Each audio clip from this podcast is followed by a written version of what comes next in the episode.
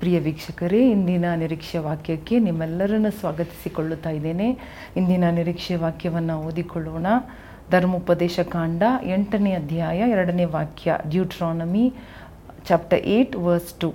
ನಿಮ್ಮ ದೇವರಾದ ಯಹೋವನು ನಿಮ್ಮನ್ನು ಈ ನಲವತ್ತು ವರ್ಷ ಅರಣ್ಯದಲ್ಲಿ ನಡೆಸಿದ್ದನ್ನು ನೀವು ತನ್ನ ಆಜ್ಞೆಗಳನ್ನು ಕೈಕೊಳ್ಳುವವರೋ ಅಲ್ಲವೋ ಎಂದು ತಿಳಿದುಕೊಳ್ಳುವುದಕ್ಕೆ ನಿಮ್ಮನ್ನು ಕಷ್ಟಕ್ಕೆ ಒಳಪಡಿಸಿ ನಿಮ್ಮ ಮನೋಭಾವವನ್ನು ಪರೀಕ್ಷಿಸಿದನ್ನು ನೆನಪಿಗೆ ತಂದುಕೊಳ್ಳಿರಿ.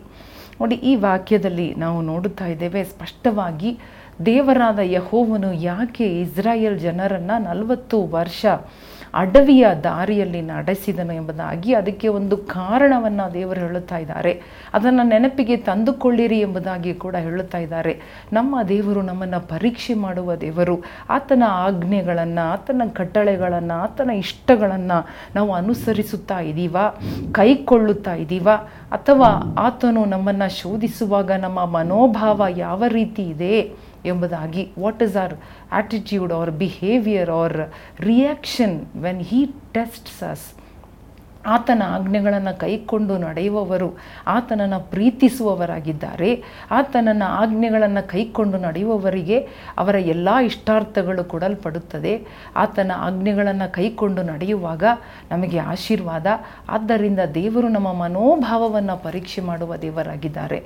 ಸೊ, ಅಡವಿಯಲ್ಲಿ ನಮ್ಮನ್ನು ನಡೆಸಿ ನಡೆಸಿ, ನಮ್ಮ ಮನೋಭಾವವನ್ನು ತಿಳ್ಕೊಂಡು ನಮ್ಮನ್ನು ತಗ್ಗಿಸಿ ನಮ್ಮನ್ನು ಆಶೀರ್ವದಿಸುವ ದೇವರಾಗಿದ್ದಾರೆ. ನಾವು ಕೈಕೊಳ್ಳುತ್ತಾ ಇದ್ದೇವಾ ಇಲ್ಲವಾ ಎಂಬುದಾಗಿ ಪರೀಕ್ಷಿಸುವ ದೇವರು.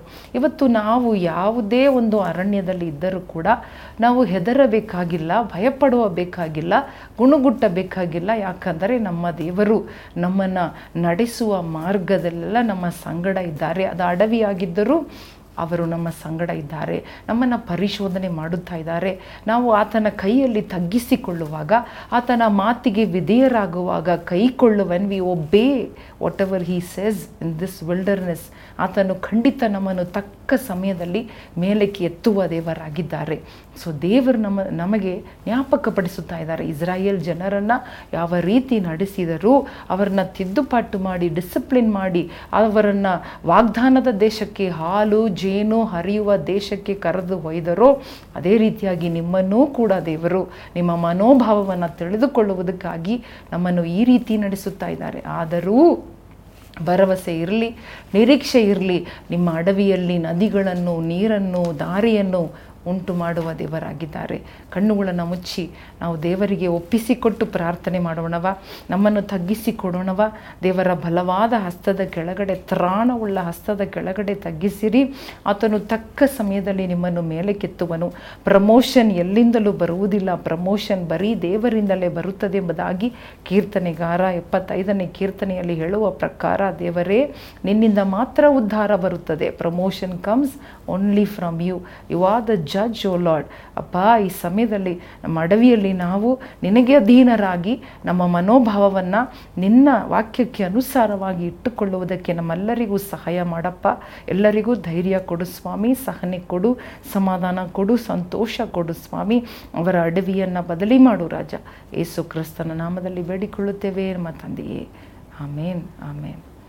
ಪ್ರಿಯ ಸಹೋದರಿಯರೇ, ಈ ವಾಕ್ಯದ ಅನುಸಾರ ನೆನಪಿನಲ್ಲಿಟ್ಟುಕೊಳ್ಳೋಣ. ದೇವರು ಹೇಳ್ತಾ ಇದ್ದಾರೆ be remember how I led my children in the wilderness ಅವರನ್ನು ಚೆಕ್ ಮಾಡಿದೆ ಟೆಸ್ಟ್ ಮಾಡಿದೆ. ಇವತ್ತು ನಿಮ್ಮ ಮನೋಭಾವವನ್ನು ನಾನು ತಿಳಿದುಕೊಳ್ಳುತ್ತಾ ಇದ್ದೇನೆ ಎಂಬುದಾಗಿ ದೇವರು ನಿಮ್ಮನ್ನು ಆಶೀರ್ವದಿಸಲಿ. ಆಮೇಲೆ